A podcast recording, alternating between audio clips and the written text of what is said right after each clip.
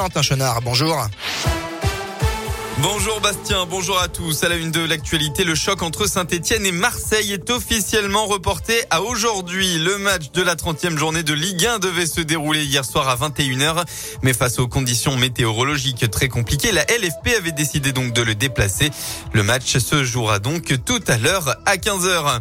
L'ambiance promet tout de même d'être bouillante à Geoffroy Guichard. Plus de quarante et un mille supporters sont attendus malgré le report de cette affiche. L'O M, deuxième du championnat, rêve de podium. La S S E, barragiste, rêve de s'extirper de la fin du classement. Il y aura donc de l'enjeu et de l'ambiance aussi avec l'anniversaire des Green Angels, les pensionnaires du Kop Sud de Geoffroy Guichard. Ce match marque enfin le début du sprint final de la Ligue un. Les Verts ne sont pas encore sauvés, mais pour Pascal Dupraz, l'entraîneur stéphanois, il n'y a pas de raison de paniquer.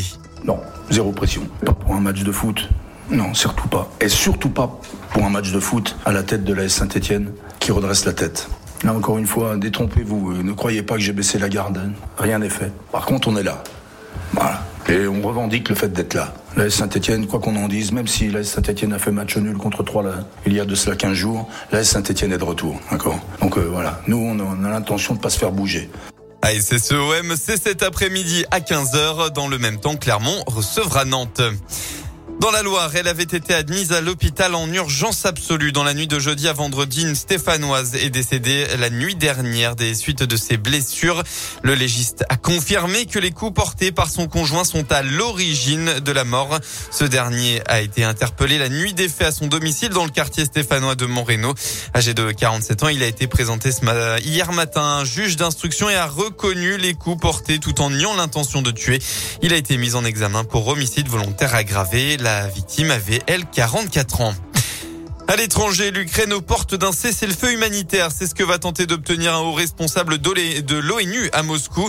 Hier, les forces russes se sont retirées de villes clés comme Kiev dans le but de garder le contrôle des territoires qu'elles occupent déjà, a confirmé l'Ukraine. Les Russes laissent derrière eux un désastre total et de nombreux dangers, a dénoncé le président Volodymyr Zelensky. Un retour au sport en rugby. Clermont a renoué avec la victoire hier face à Brive. Résultat quarante et un à dix pour dans, dans la vingt-deuxième journée du top quatorze. Les Clermontois sont provisoirement septième à une longueur de Lyon. Mauvaise nouvelle, Damien Penaud s'est blessé à la cheville et pourrait manquer le prochain match en Coupe d'Europe.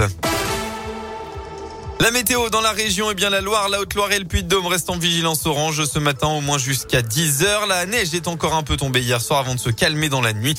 On devrait retrouver des éclaircies aujourd'hui dans l'Ain, le Rhône et une partie du nord de la Loire. En revanche, la grisaille sera présente dans le Puy-de-Dôme et l'Ain. Les températures vont augmenter entre trois et sept degrés cet après-midi.